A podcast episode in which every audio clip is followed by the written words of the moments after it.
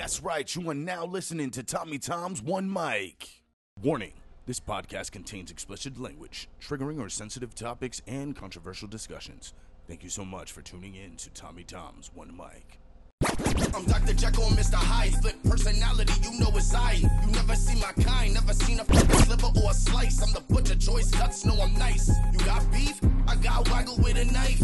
Now I'm gonna be wrapping up bodies up at night. Like Ray Charles, y'all know I'm not a sight. Now I'm gonna be slaying niggas, cause you know I love the life. Yo, you gotta read between the lines. I'm only gonna be moving when I'm read through all the signs. Johnny Mnemonic, I got an upgraded mind. This is for the rebels and their revolutionary minds. Cybernetic linguistics, you know I'm on my mind. Prototype the new dimension, man, that shit is mine. Future is creation and creation is sublime. Make your own legend, only happens with time.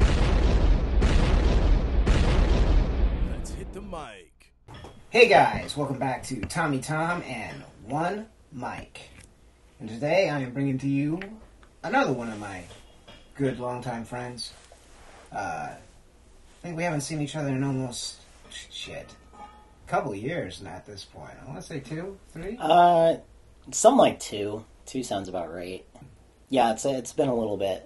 But uh, folks, uh, if you've heard the intro of this podcast, uh, you would know just cause. Uh, his significant other is this man's sister, and that is Mr. Anthony Smith. Hi, I'm Anthony. Uh, today, uh, it's actually Tommy Tom and two mics because we're actually live today.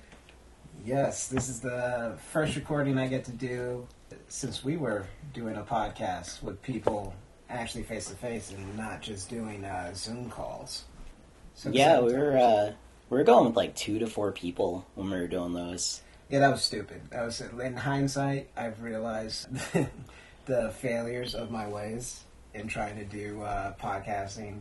I think it was like I had an idea of what a podcast should be just from what I was watched, and I couldn't come up with my own thing. So then, you know, I had to grow up. Yeah, I, I remember when we were working on that, and like you, oh yeah, we want to do like this, and I was like, uh, I don't know, I think maybe we should do this, and uh, yeah, it never quite got off the ground. So It was an adventure, I guess. I think we did like four.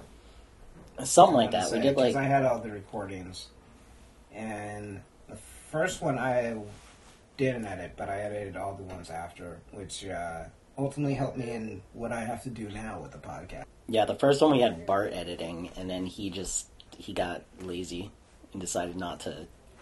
It was uh, just having, because it really is a job to have a consistent schedule of doing this. Like I know I missed a couple weeks, but that was also because I was sick and in and out of the hospital a little, so I had an excuse for that. But usually you want to keep a set schedule with it so you can build the audience. Yeah, that's by back when uh, we wanted to do that. I actually wanted to have a backlog, so in case something happened, like or someone couldn't make it for like like two or three weeks, like you could still release stuff.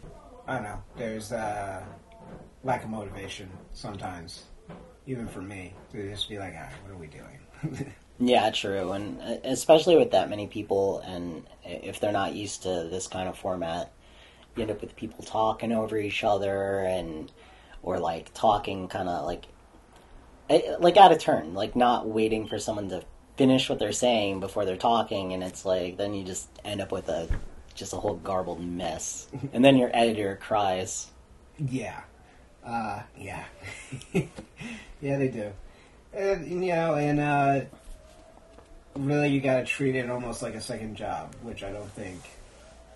I think sometimes you see it on, say, YouTube where you listen or something and you think it's, oh, okay, yeah, I can do this. I can just talk with my friends and whatnot, but you don't realize it's work. It's still work in a way that you gotta actually do. Yeah, there's there's like a lot of stuff that goes into it. Like I I've looked at like a lot of their behind the scenes, or sometimes like they give you that little peek behind the curtain. It's like the the finished product you're seeing is only a very small part of it, and you you got to figure like they're recording like between fifty percent and double of what you're actually seeing. Like there's so much stuff getting cut cut out. Like the editing takes way longer because they have to go back through everything. I think I was uh, telling you before we started recording, I did with my uh, interview with Keenan, we even said it and I left it in there. I, like we've been talking for like three hours, and it's like I'm not, and it's not that we're not gonna share that whole three hours. One, way too long. Two, we'd probably be canceled so hard for some of the things that like actually were said later on or something, where it's just like yeah, because it's just two friends talking, and you know we had a we had a serious discussion afterwards about uh, something that he did, and it was like yeah, we're not going to record this. We're going to turn off the recording for this and just keep keep going. And it's just uh, it's fun. It can be exhausting, but it's fun to do. Yeah, like I, I think if anything, the editing process is probably the not so fun part.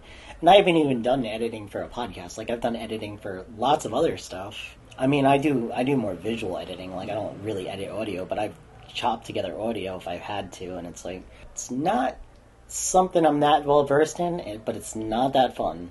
But it's like uh like even like editing art I, I enjoy, but like same it's like it's like proofreading writing. It's kind of painful, and it, it, editing audio is kind of similar.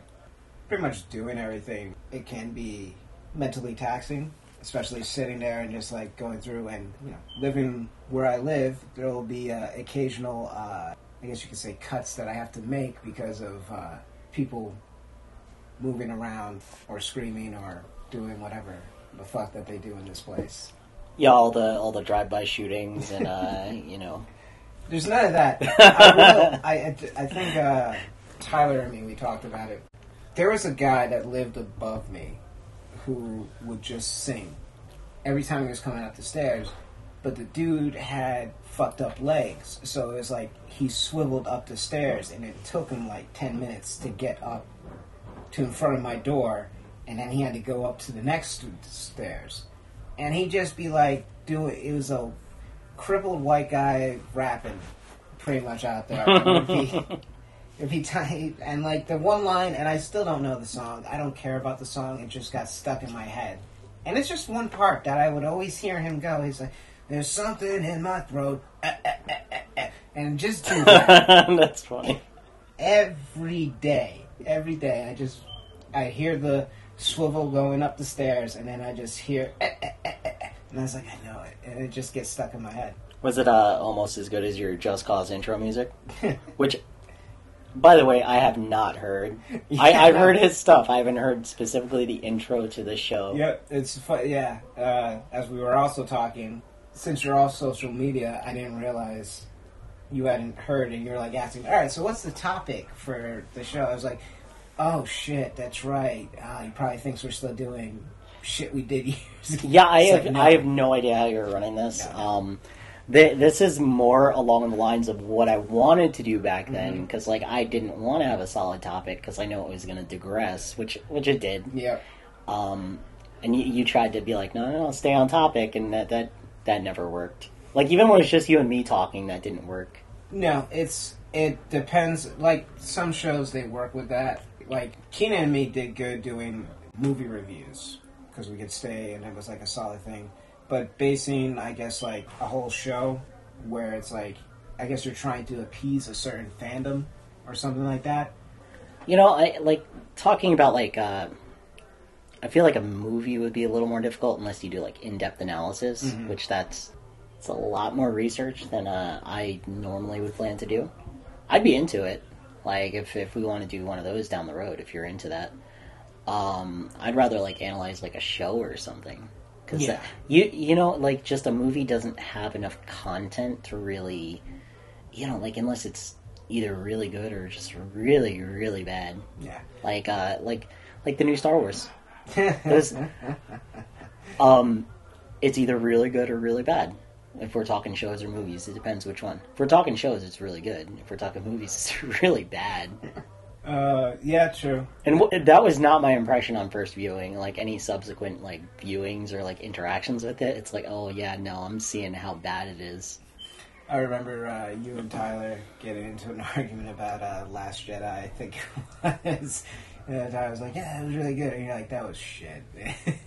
It was. I was so thoroughly disappointed. Like, and it's like, man, the other ones, I was like, like Last Jedi, like on first viewing, I was like, okay, like, I don't know, like it had some flashiness that distracts you from how bad it is, but it's like, uh, you know what? Like, if you see it again, or you even actually sit there and think about it and look at it analytically in any way, it's so bad.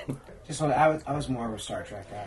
Then again, I think that also ties in with maybe I enjoy TV shows more than I enjoy movies sometimes. Uh, the Star Trek movies are pretty solid too, though. Like that's the thing.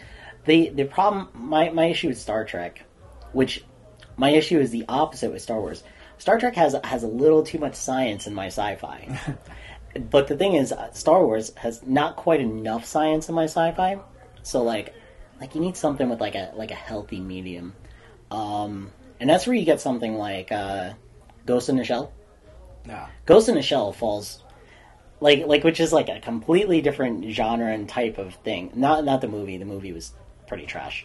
But the uh the the animated movies and like the the shows that like spun off of them those were like excellent pieces of like sci-fi and it's like you have you have enough science in in your science fiction but it doesn't like like Star Trek like it kind of bogged it down a little bit with that that and it made it too um it was a little too utopian and I didn't like that Nah. Even though there's like a lot of implications that it's not quite like that like how every admiral's super corrupt and either that or incompetent but like they didn't really delve into that they just use those as like plot points for stuff I get why people enjoy Star Wars. I'll probably get shot for the kind like I can't really go back and watch the old movies too much, and the new ones just kind of I, I have a problem with that too. Like the the originals, like they're good, but they're good for their time. Mm-hmm. Like they're not. A lot of people look at them with rose-colored glasses, and they're like they're these excellent masterpieces. I'm like, oh, they're real. They're really not. There was like a lot of campy stuff, but they did work in their way, and I mean they still do. They still somewhat hold up, but the thing is, like, they're they're not really original. They were just original for their time. And even then, like as far as stories, they really weren't. They borrowed from a lot of other stories. Uh, George, Dark Side. actually, they borrowed a lot from um, the. They they tried to make like that movie not too long ago. What was it, Valerian? Oh, Those, Valerian. yeah, those comics heavily inspired their Star Wars stories. Yeah, but Like a lot of the a lot of the plot elements in the comics were directly lifted and put into Star Wars. But the thing is, it's like, and they didn't credit the the artist. The artist was cool with it because he was this French artist, and like in in America, like you know, George Lucas would have been taken to court and he would have been sued for everything. Uh, since he was overseas, he he like actually was like kind of like okay, yeah, like he was fine with it. And he saw it as like, okay, yeah, this guy likes my work, and he, he borrowed some elements of that. That's cool, but that's not really like like in other countries that's more like okay in in like america if like that was an american artist like george lucas would would be penniless and this guy would own star wars I like I enjoy the lore and the story and all that. The movies just for me it's what people complain about comic book movies or something how I view Star Wars sometimes where it's like, ah, show me something new. And the TV shows have done that. I don't know, I could have never really connect. And with I guess with me in watching movies, it's uh can I connect with it or laugh or something more so than i that. i can do it like on initial viewings with those and i can do it. If i don't watch it for a long time and i come back to it like i can be like okay yeah i enjoy this. Um almost more with the prequels because they have they have that little bit of flash that kind of kicks it up and they they do more world building which the original star wars did like almost no world building. Like it was all just in the background but it was more like background noise like ambient sounds You had to It do a wasn't- lot of reading to really get all, Yeah. all the old Legends books and stuff like that. To yeah, you had to go into like the novels and the comics, and it's like like the prequels actually straight up went into world building, which was cool. Like that's something I wish a lot more stories would really do, and a lot of stories shy away from. But one of my favorite stories is like just all about world building, which uh, I don't know if you want to get into that topic. what's that? You you know which one I'm going to bring up. One Piece. Yep, One Piece. Yeah. One Piece is like the king of world building. And their world is so crazy and nonsensical, but somehow it all works. I think, yeah, yeah. I mean, the only thing probably I'll give against a lot of mangas is a lot of mangas end shittily. uh, That that is true. a lot of them do not have good endings. That's more so because of like publishing or something. A lot of them get ended before they can. It feels rushed. A lot of those endings and stuff, but you'll see that in comic books too. But I see it more prevalent, I guess, in the in uh, the mangas that I read. Well, there there's a reason. Well, there's a reason it doesn't happen so much in American comics versus versus mangas. Is uh like a lot of American comics, like you know, you'll you'll have like a series or a story, and it's got it's got that specific writer and those set of artists, and then the next one has a different writer and a different set of artists. But the thing is, then then you lose a lot of consistency, and that's that's a big problem with like Western comics. That's why um, probably the most egregious example is Batman. His Which one? uh, like just your base ass Batman, his abilities, his gadgets, his like everything about him is super inconsistent from story to story. A lot of them want to make him like able to square up against like you know the most like world-ending things, but it's like yeah, you kind of have to go against a lot of what makes him kind of cool to to elevate him to that and then like you know a lot of diehard fans will be like oh no he can he's cool he can stand up to this and like that doesn't make him cool like the the fact that he's doing all this crazy stuff and he's sort of just a normal human being is cool but then it's like well a lot of these writers have no idea what a normal human being can do and it's not like uh you know normal human beings in the dc universe that like aren't fighting like people with superpowers can do anything even remotely close to what he can do. Like they're just very average. They get like meat grindered immediately upon running into these. It's more like uh, they're more like the populace of uh, that show Invincible, if you've seen it. Yeah, I think a lot of comics, it's because they get that character and they keep it. A lot of mangas, they do have, I guess you could say, a planned ending for their story. Like there is a beginning and an end. Batman, there's so many different beginnings, so many Yeah. different endings. You could say that. So It's in syndication. I, I enjoy a finished story. That's why maybe I enjoy graphic novels because those usually have a beginning and an end. Yeah, I've actually been um I've been listening to like a like a lot of YouTube like breakdowns of like certain stories and that's more interesting, but like if you're just reading like comics like just in general, it's like yeah, if you're jumping from like story to story, it's like uh no, you got to you got to stay within your one little little scope of story and that's like interesting, but like once you start getting into like the this character over like decades, it's like ah, that gets kind of boring because they're just they're so inconsistent and they just they got to keep upping the stakes. And the thing is, when you have a character that's been around since like the early like 20th century, it's like where can her stakes really go at that point? I mean, uh, like manga runs into that issue too. I mean, just look at Dragon Ball. They they they went, you know, they just like a little earlier than it probably should have. It started going into like world and like universe-ending threats, and it's like, where do you go from there? And it's like, uh, now now it's like they're still trying to keep it going, and it's like kind of like it's interesting, but it's like there's no real stakes, and there's not really, I don't know, they they like it's too not planned. It's pretty much what people complain about movies trying to build a franchise, and they just keep on throwing. Uh, Transformers, a great example of just like we're just gonna, it's making money. We'll just keep on throwing out more and more stuff for it. Yeah. well, like a lot of movies do that too. Is um, a lot of movies they'll they'll plan on a franchise and they'll make a movie that kills their franchise because instead of they're they're focused too much on the franchise and less on just making a good movie. And and that's like the problem is like what like a lot of these studios should be doing is making making one good movie and just let the franchise happen naturally. If if you have one good movie, then you just make another good movie and another. That's like even like uh like you look at like the Marvel Cinematic Universe.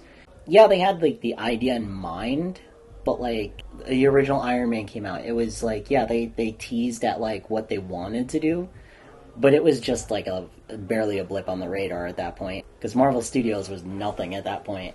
Like even after like Disney picked them up, it's like yeah, no, for a little bit, like they they still kind of kept it like a little little small before they started really expanding. Whereas DC tried to do the opposite and they tried to expand like really fast, like it was just going to be instant franchise, and it's like no, Batman's not blossomed into a franchise multiple times when they've tried to make movies, and there's reasons for that. Did you watch the Snyder cut? I did. It was it was an okay movie. Not what I can say about the original Justice League that came out. that was a terrible movie. It was an okay movie, but it wasn't like like Batman v Superman. It was not a good movie.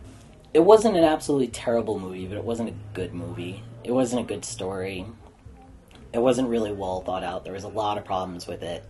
Um, it's okay for like one viewing for like what little entertainment value it has, but beyond that, it's like it's like you're watching a bad Netflix movie at that point.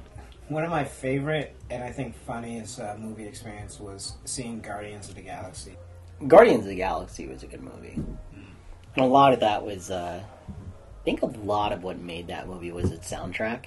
Oh yeah, Like it was very like they used a lot of pop music, but it was pop music that made sense, and they were very deliberate about it. Yeah. The time period set up for it, so it's like Yeah, and they they put like elements in the movie to like explain why the soundtrack's there. Like it wasn't just inexplicably played played over the background, kind of like how they did with uh, Suicide Squad, where they tried to do a similar sort of thing, but it didn't work. DC fans are going to be coming at us. it, it's not my fault that DC makes bad movies. Like I, I've said for years, like the the people they had on their animated movies, they should have just given them given them the budget and the keys to make the live action stuff. The cartoon, you can take more liberties, I guess. Like Yes that. and no, because they they have to worry about heavier censorship. In the movies, like they could they could uh, you know actually benefit from being way less censored. I don't know. I mean, uh, the anime Batman has some pretty dark. Like, there's a scene. I think it's. I want to say it's either Hugo Strange or maybe Scarecrow or Mad Hatter. One of those three. They put him in a hypnosis, and he sees his dad, his parents going into like a tunnel, and the tunnel turns into a bloody gun. Yeah, but they can they could just imply stuff. They can't show actual violence, or they have to like off screen it. Or, I mean, hell, you can go back to '60s Batman, bam, boom, pow, and like that's the problem with like a lot of that. But like the thing is, the animated stuff's still great, even with those limitations. Yeah, I think during uh, our youth of watching the anime, like X Men, Spider Man, and all that, what I never, I think Batman was the only show that they fired bullets. Yeah, everything, Everything else else was like it was laser beams or something, just to make it like. to make it less violent. Uh, the Batman thing, like, you know what? They gave it like a like a '50s aesthetic, and that's Yeah, why they they had to go with bullets because lasers would make zero sense. Like uh, Noir, Noir style. Yeah, and I I think like a big part of like DC's problem, Mar- Marvel's kind of like avoided this by being like a little more lighthearted, but DC's like they're too trying to be like grounded but also be gritty and trying to make it like realistic even though they have stupid over the top stuff instead of just straight up leaning into that over the top like campy comic stuff. Meanwhile marvel so much does that. It's sort of like um you know like dc fans are gonna hate me more for this uh you know but i'm okay with offending them. That's fine. Uh like the the DCCW shows, which are bad in their own way, but but the fact that they will lean into the ridiculousness and just like they'll own it, um, I respect them for that. And it's like like I'll watch these. They're they're more of a guilty pleasure at that point because it's like they're not necessarily good, but they they have more entertainment value than their movies do because their movies like they they're afraid to like lean into the craziness that is comics. That one hurts a little for me just because I think they all started off decent. Like I enjoy Arrow. Skip the first ten episodes. Start from there, from the first season. That's pretty much where I jumped in, all the way up to maybe, I think it's season three with Ra's al Ghul. Like I was hyped for Ra's al Ghul. I was like, all right, let's see how they do this, and then that's when it just went to shit. Uh, Flash, I enjoyed. Like once again, it's like first two seasons, okay. About the only one that like I thoroughly enjoy, I have no shame in it, is Legends of Tomorrow. Anything else, I've just been like, I don't And, like. and the funniest thing is Legends of Tomorrow leans into that comic yes. craziness even harder. And and like that's the thing. Um, the other shows, you know, like for those early seasons, they were more leaning into the comic craziness. The reason they start to fall is because they they start going too hard on the human element and the drama, and that's what makes it boring because it just becomes an your your standard teen drama, even though none of the characters are teens, which makes it even worse. But it, it's like it's basically just just Riverdale with superpowers at that point. Which I've never seen Riverdale, but I've seen enough videos on it to, to know it's it's your it's your basic teen, do- teen drama. It's just modern Dawson's Creek, really. Oh, you know what? Comic CW show I really liked, but it's not DC, but it is a comic show. Uh, Zombie. Oh yeah, I loved that yes. show. That and that show that show leaned into its comic craziness as well, and it leaned into it hard. Like even when they were hitting the drama, it's like, no, this is comic book drama. It's stupid. It's and it's great. Mm-hmm.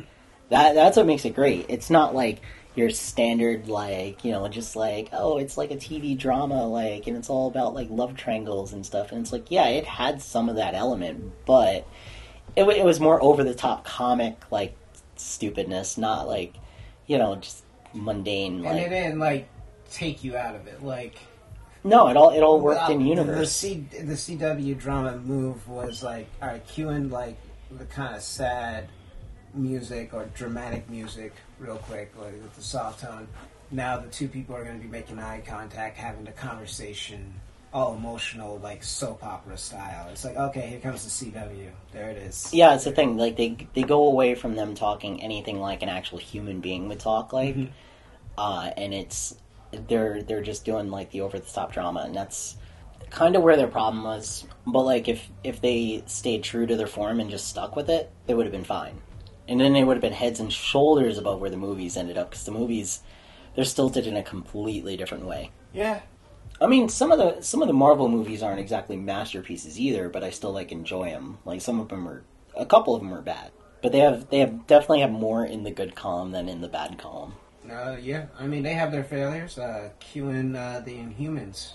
I never even saw that. I tried half an episode and then half the finale. I saw the first few seasons of like Agents of Shield, and it started to get to a point where it's like, okay, this is this is kind of getting dumb. Alright, Agents of Shield started off okay, went down a deep hill. Uh, just because they they made that show seem like it was going to be so tied to the Marvel universe, kind of what they're actually doing now, but really it was like It was it was things. it was in the periphery, and it's like the the problem is if you didn't see a Marvel movie, it could spoil you on it. But like a Marvel movie would never spoil you on the show because the show it takes place in the same universe, but it's like just so far outside their, of it. their biggest thing was in season one with the Hail Hydra thing. Yeah, That that's that's really the only fucking. They're like, Um, no, you got to see this before you see this next episode. no, they did uh with one of the Thor. I think it was uh, Thor: Dark World. They put a spoiler in there for that, but that movie was also not great. Yeah. That's also like uh, like one of the people I work with was going back and watching the Marvel movies, and they were watching them on uh, you know Disney Plus, doing like because they have the the like where you can watch them chronologically, Mm-hmm. which doesn't make sense in the beginning, but it makes sense like as you're going, it still works. Because the the first one that comes, uh, not the first one that comes chronologically, that's fine to watch first because it doesn't really change much Yeah. because that would just be the first Captain America movie. So that's the only thing that really shifts around. But then the one after that is Captain Marvel because Oh, it takes place in like the '90s, and but like she's like, yeah, I went that, and I watched this. It was okay, and I'm like, yeah, that movie you could have just skipped. Honestly, like Captain Marvel, And now we offend the women. I don't think a lot of women liked Captain Marvel. yeah, you probably get way more flag uh, shitting on Wonder Woman. Oh no, and Wonder Woman actually, like out of DC movies, probably their best one. Yeah. in this set of movies at least. hmm Yeah, for for this current DC cinematic universe, like Wonder Woman, pretty solid movie. The ending was a little disappointing, but that's that's more of a writing issue. That doesn't it Yeah. doesn't make Wonder Woman worse, but it, It's like you, you can say the same thing about Marvel movies a lot of the time. yeah, it's it's just they they tried to have this twist, which was not a good twist, and it was kind of an asshole at the end, and it just didn't really work because it went against the whole theme of the movie. She could have just not had a villain for that one movie, and it still would have been fine. The, the climax could have a, a second showing like her crossing no man's land. It could have been something cool like that, and you don't have to go crazy CG on it. It could have just been very, very straightforward. But like just a showing of like everything she learned, all the powers she has, and just be like, no, like I'm I'm just gonna help these guys get to this point, and it's like, you know what, these these are these are good guys. I'm gonna help them fight these bad guys. It could have been very straightforward instead of like trying to be like meta and smart, and it's like really just not being actually smart. It's more so the story going on, and the villains are just they're just a part of it. It's not like they don't. It doesn't have to be this like big face off all the time. Yeah, well, that's like um. So something that's good like that is uh, the original Terminator movies. You have your bad guy, and it's like you know your your evil Terminator in whichever movie. You know, like the the, the first two. Yeah. Uh, past that, we're we're not going to talk about those. I mean, three was okay. That's that's all I can say about that. But the the first two were amazing movies. Like they have their big face off, but like the the evil Terminator's not the big end all be all villain. They're just they're just an instrument of the villain, which is Skynet. And Skynet's more of a concept, so that's what makes it scary. You have this big like climactic thing, but it's like, no, we still got to deal with Skynet. But it's like Skynet's basically the internet. Like, how do you how do you fight something like that? It's more conceptual at that point. Yeah. So it's like at that point it becomes less of an action movie and it's more like, okay, like how do we deal with this? Which is more interesting. And then you still have your action filled climax, but then it's like, oh, there's a little more after that. That's not the ending. Like having the action filled climax be the actual ending is like, uh, it's it's very cookie cutter and bad. Well, you know, uh, this wasn't a plan to people. We did not plan to reunite the loser report for to nerd out. But hey, it happens. I'm enjoying it. Uh, when I take a quick little break and when we come back, we'll continue our conversations. We'll get into more stuff with you all, but I hope you guys are enjoying. And we'll be right back after this. And we're back. Hey guys, hope you've been enjoying uh, this nerd session of between me and my boy Ant. Before we came back, we were just listening to uh, some of the excitement outside my door, as I guess uh, some people are deaf and can't hear what's going on with their phones. That was amusing. Yeah, that guy has his phone hooked up to like a stereo system. I I don't know what's going on. Well, even before we had like the screaming outside of something going on. It's uh, happens all the time that, especially now that it's summer, they're gonna be getting drunk on the porch every night. When I got this place from rehab, the first thing that they say is like, "Yeah, you're gonna be in a good place, be here with people in recovery and all this other stuff." And the first thing I did is when I opened the dresser I have over there, there was a bag of white powder there sitting there as I opened it when uh, I was like, oh, okay. I know what to expect. It's okay. You usually have to pay extra for places that come with that. So Yeah. I mean, you you got it at a deal. Yeah, I can say never a dull moment. I'd go to work, since I work nights, and there'd be people passed out in the laundry room uh, right next to my room. and it's like, oh, okay, this is what's going on. I better uh, make sure my door is locked. Could be worse. At least you have a laundry room. My Yeah. my place doesn't even have laundry. it's like it's either trips to the laundromat or uh, like I learned how to wash some stuff in the bathtub, which works when I don't feel like going on a laundromat. We've been talking uh, a bit nerdy experience and all that. I know you. Uh, I think as long as I've known you, you've been pretty big with uh, art and drawing and all that. Yeah, uh, I've kind of been a little lazy lately because you know, um, like I actually let my Photoshop subscription lapse because I just wasn't using it for like a little bit. So I'm like, okay, I'm gonna I'm gonna let this lapse for a little bit. I'm, I'm probably gonna pick it back up soon. But like you know, I've been drawing a little bit by hand lately, but like uh, for the most part, I was just I just kind of fell off on it between either not having as much time as I want or just like you know lack of motivation and you know it's it's kind of hard to do it and like just force yourself to do it. Yeah, I get that. I mean, I, mean, I have all these ideas and stuff, but it's like I'm sure you can relate. It's uh, putting them forth sometimes is the most diff- difficult thing. Like I, for me to sit there and type, or to sit there and pull out a pen and paper, it's a different type of commitment now. I guess it's uh, It's it's not even just necessarily putting them forth. It's more putting them together in a way that's coherent and actually tells a story. And then it's like the the hardest part is like going with that and then making sure your story actually has like a an actual plot and themes and all that and says something like it's actually there there's like a point to reading it or uh, like at least has entertainment value. maybe it's like a perfectionist kind of view sometimes. Like if I, when I look at my ideas and the stuff I want to write, I have this idea of what I want and all that, and if it's not coming across correctly, I get frustrated. Yeah, I get the same thing with uh, both writing and art. Like I reread it and it's like just not what I want it to be, or like I'm like working on something and it's not turning out the way I want. It's it's kind of hard to like keep going. And art art's like a weird thing because no matter what you're drawing, you always hit like this weird middle section where like there there's going to be a point where you're drawing something and you absolutely hate it and you're like ah like I don't even like this. I don't want to finish the thing is you got to kind of like work through that because if you stop at that point you'll never be satisfied with it like you like if you keep working through it eventually you'll end up with something that's like you either like or is at least tolerable Yeah, I mean, in uh, writing, it's like I can't look back at this shit I wrote years ago because it's like, oh my god, what is this? and then another problem with that is proofreading proofreading makes it so much worse with Oh, writing yeah.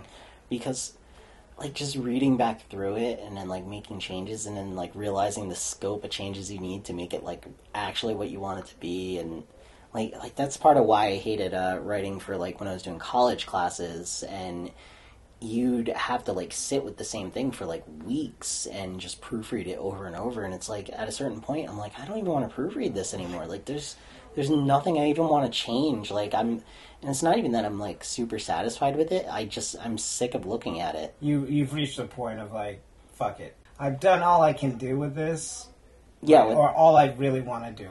Anything else is just it seems tedious. At the, I I've reached the point that I'm sat I'm satisfied with what it is. I'll take that. Yeah, and like uh, like a lot of re- proofreading, like I always try to avoid rewrites because like at that point it's like then it's just a completely different thing.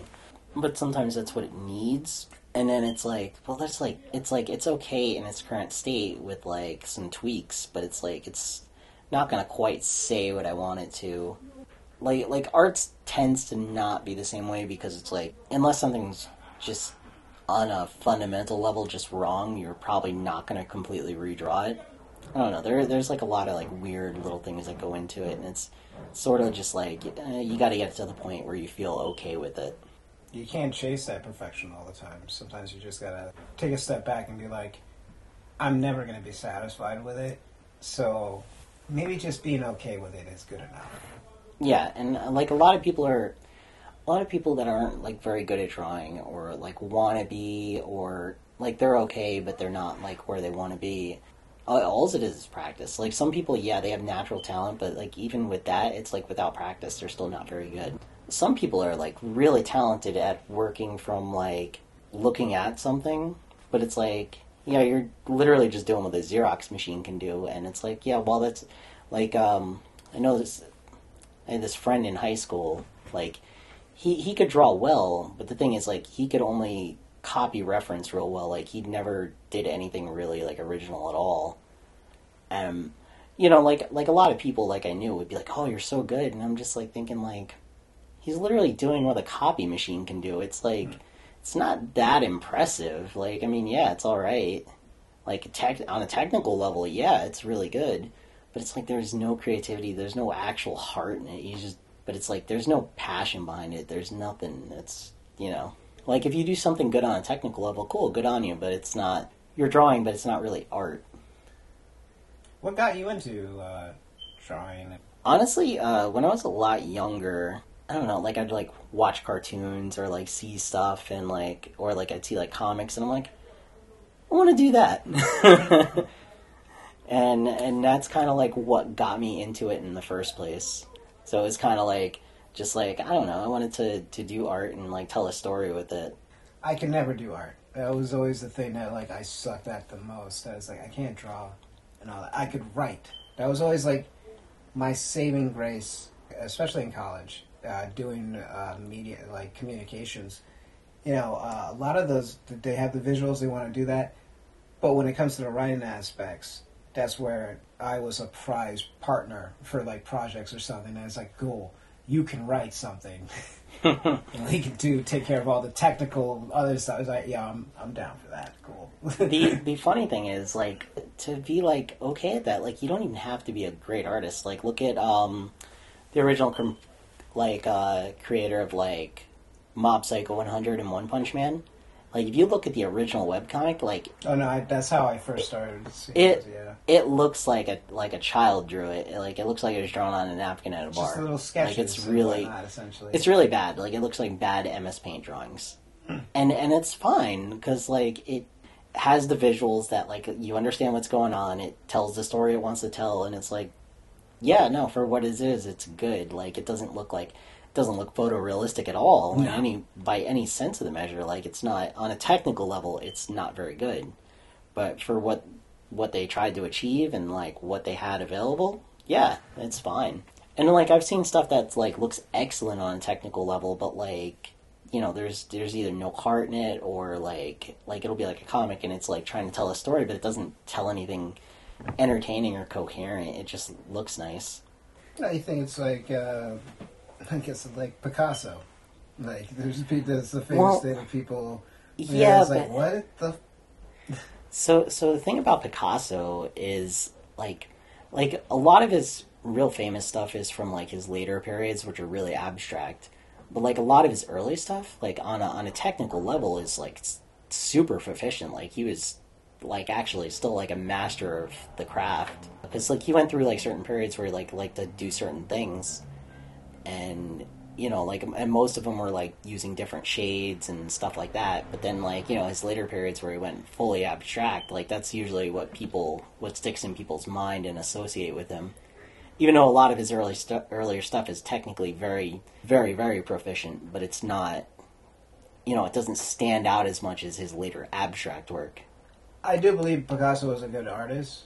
I think a lot of people use him as an excuse for lazy art that they do. Oh yeah, without a doubt, because like they'll they'll see that and be like, oh, anyone could do that. But like, there's a there's a lot more artists from like the '60s and '70s that are better examples of that. Yeah. Like, and then there's like a lot of performance art, which is like it it says something and it gets ap- across what it wants to get, but like on a technical level, it's mostly incredibly lazy. But there is like a lot of stuff that goes into that, so like I can respect it, but I don't I don't personally recognize it as like like I'm like I see what you're doing with this, but it's like like art in the same way poetry's art. Like yeah, it's technically art, but it's not really. I, I don't I don't consider it in the same neighborhood as something like closer to classical or even closer to like more like pop art. It depends on the artist or performer or something like like the idea of like taking poetry, the idea of uh, a haiku, it's like uh, that seems so simple that you could just come up with whatever. But then there's certain ones that like, oh, this that was very clever how you did that. I, I think like with stuff like haikus, it has to be clever because you're you're so limited that it's like every every word and every syllable of every word has to be very de- like Deliberate. because you can't use too many. You can't like it. It still has to say what you're trying to say. It still has to follow whatever thematic thing you're gonna say. It's it's got to follow that certain cadence, and it's like I, that's almost harder than like a, like an actual free form poetry where you could just say whatever because it's like mm-hmm. you you're trying to do the same thing but under such strict conditions that it's like there's no way you can do that and do it in a lazy way without it just being just bad. Mm-hmm. Well, like it's, it's based on the performer, really. Like, just in how they put their stuff together and the thought behind it. I have more respect for that. I may not enjoy it. Like, going with comic. There's comics that I don't necessarily enjoy their comedy, but I respect and like uh, their view on comedy and how they go about it. Like, we'll say Jerry Seinfeld. I'm not in any hurry to go see a Jerry Seinfeld comedy show. I agree with you there. I never found him funny at all. But when I hear him talk about comedy and his thoughts on it and the process and all that, I have a great deal of respect for that. and all that. I may not be an audience of his comedy or something like that, but I know he's a comic and I respect his views on it and how he goes about it and his thought process.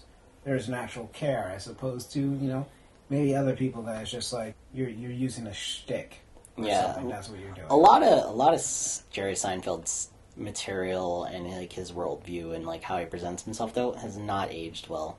But I mean, uh, you can say the same thing about uh, Lenny Bruce and all that. Like the stuff he got arrested for and had to fight in court and stuff is minuscule compared to what comics say today. Oh yeah, but it's like um like like the thing is like like Jerry Seinfeld the like the way he is today, like he's more likely to cross like a like a certain line that's not okay at this point, mm. but was okay like when he was more prominent in like the 90s because there there's certain certain topics that like you you kind of can't really like cross that line anymore and make a joke about it. And it's not because people are like easily offended, it's because society's changed Yeah. and and it's like if a lot of that older generation doesn't want to like get with that, it's like they're they're gonna have that problem like where It they have real issues, especially as entertainers. Mm-hmm. it takes a especially in comedy it takes a very i don't want to say special comedy but it takes a s- special joke to really be to continue on to have a long lifespan. Comedy in general i think it's very in the moment. Yeah, a lot of stuff. Joke that works now may not work five years from now maybe even a year maybe even a few months yeah, You know? no, like that, that's the thing. Like a lot of uh, like comedians and stuff, like they have to. If, if they want to remain relevant over time, they, they have to constantly reinvent themselves, and a, a lot of them don't do that. Especially a lot of the old school ones, they they kind of stick to their guns, You and there's like a bunch of other ones. Yeah, they they stick with what has worked in the past. It won't necessarily keep working. And you know, yeah, a lot of shit does not age. A lot of jokes. You can say that about some Dave Chappelle jokes and Yeah, uh, that's Richard true. Pryor. Like I still listen to some old Richard Pryor, George Carlin, a lot of George Carlin. Even though it was like some of, but like I said, it takes special jokes. There's some George Carlin jokes that it's like, wow, it really applies for right now and shit. Sometimes. See, but it's funny that you mentioned Dave Chappelle because like he actually has tailored a lot more of his like modern stuff to be different. Like it's mm-hmm. not he he didn't stick with his old jokes and retell them or do something like like his style hasn't 100% changed No. but like he he knows what work works now and what doesn't work now he's not he's not as out of touch as someone like say like Seinfeld is not so much about sticking around. I mean, people that can make jokes that stand the test of time. You still will laugh at it, no matter how many times you may have heard it or something. Same thing with like Carlin and uh, Pryor. There's just certain sets and stuff that I just continue. I could Well, anytime. There, there's a reason why a lot of that stands the test of time is because it it kind of pokes at something different than like say like uh like some something like uh like Seinfeld's kind of sets do, because Se- Seinfeld's whole thing has always been about like just just normal like little mundane observations and like oh like isn't this funny? Where someone like like a Richard Pryor or George Carlin or or like a Dave Chappelle they're they're more pointing out like stuff that's like egregious and like big and like kind of really fucked up.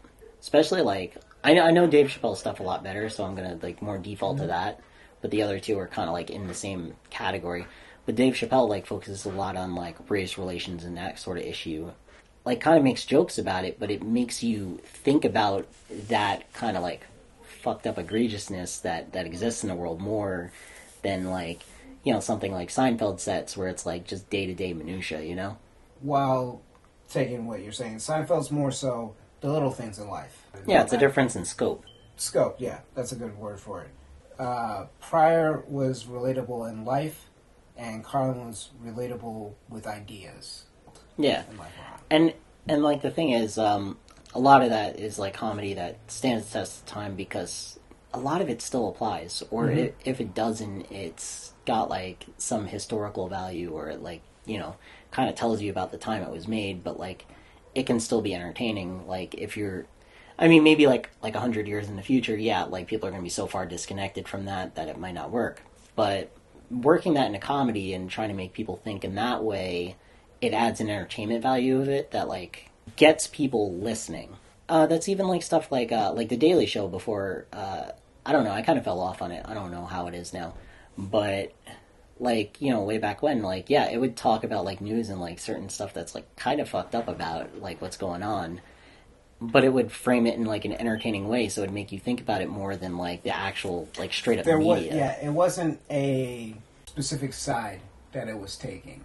Uh, probably the worst thing to come from Trump being president was just like the, the problem is he was he was just so much of a, a meme and he was like a joke to begin with and it's like how how can you even like put a target on the other people when it's like you literally have like low hanging fruit right there and it's like oh it just that's the thing. It was low hanging fruit. It, it made everything so boring though, because it's like, oh, this, it's like it stopped being funny like Yeah. like in two months in. Like the jokes aren't even as funny as the reality, and Yeah. it's so bad. That's it. It's like yeah, nah, none of you guys are gonna top Trump. Trump. Uh, Trump's a much better, uh, I guess, comedic. Uh, I. I don't know what what it is with like uh like a lot of like big like famous people that are like in the public eye and like wanting to make a meme of themselves like that. Like Elon Musk is another one.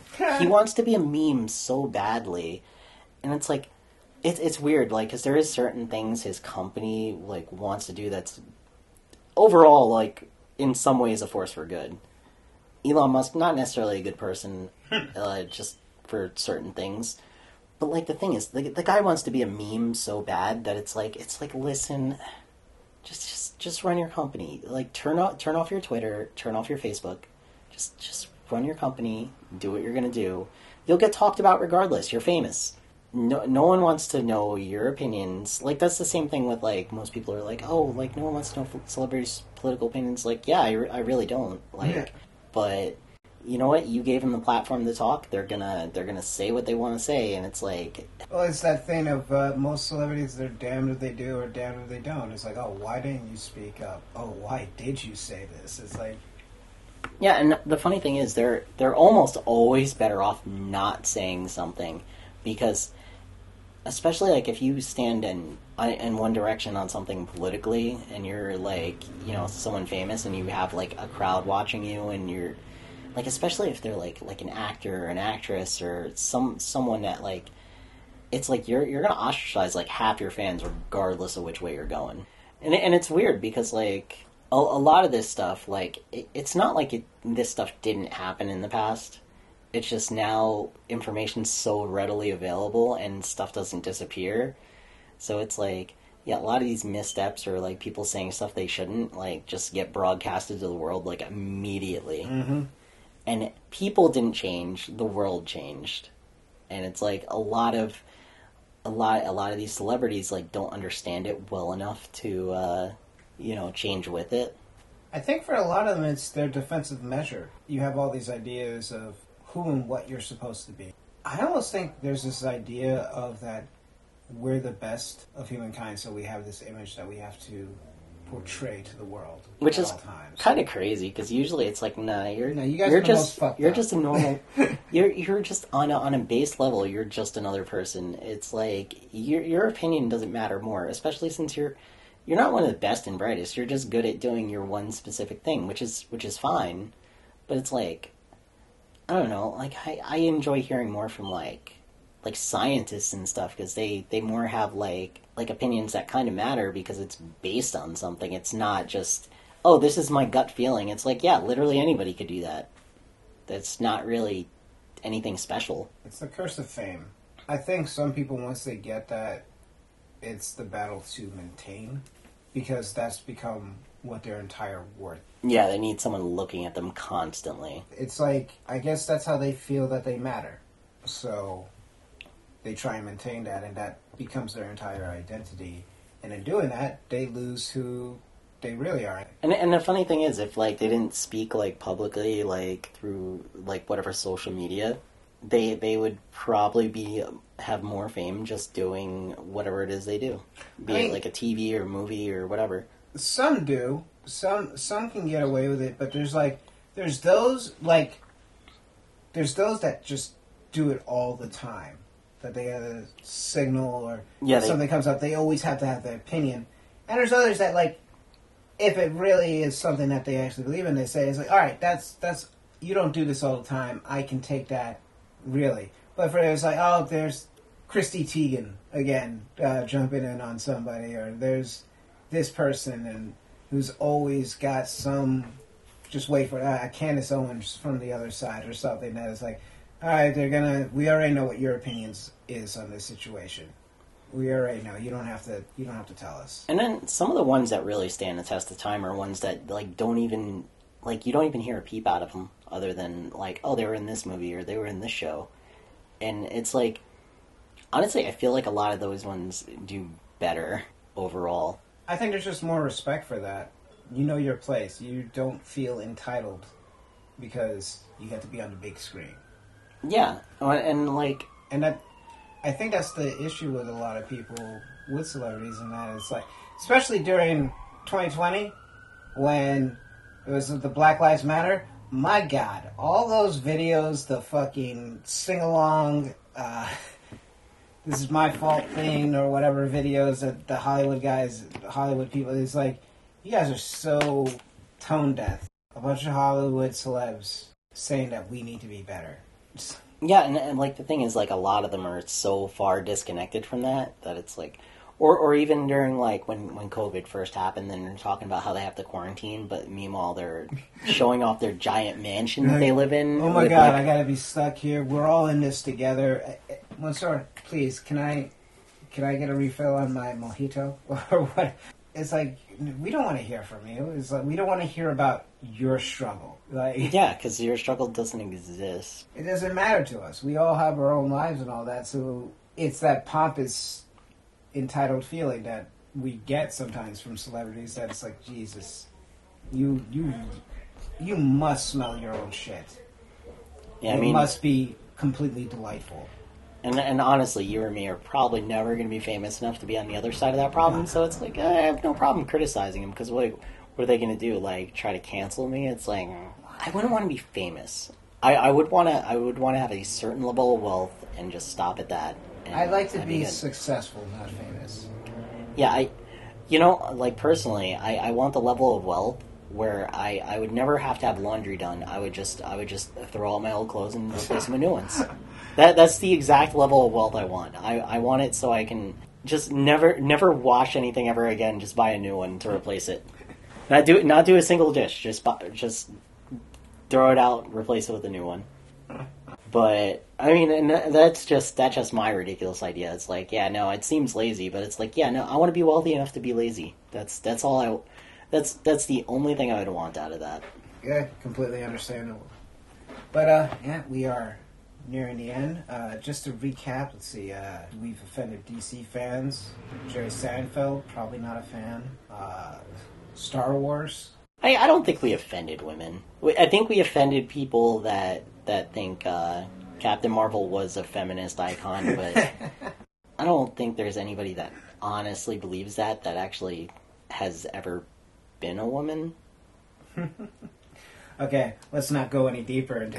I'm gonna stop you right there. like like on an- on on any level. Like I'm, I'm all inclusive there, okay, but good save. yeah. Oh man. Well, guys, uh, yeah, it was a good reunite, reuniting. Uh, losers. How many points did we? Because we definitely already did the point two when we were actually doing it. Point five, five oh.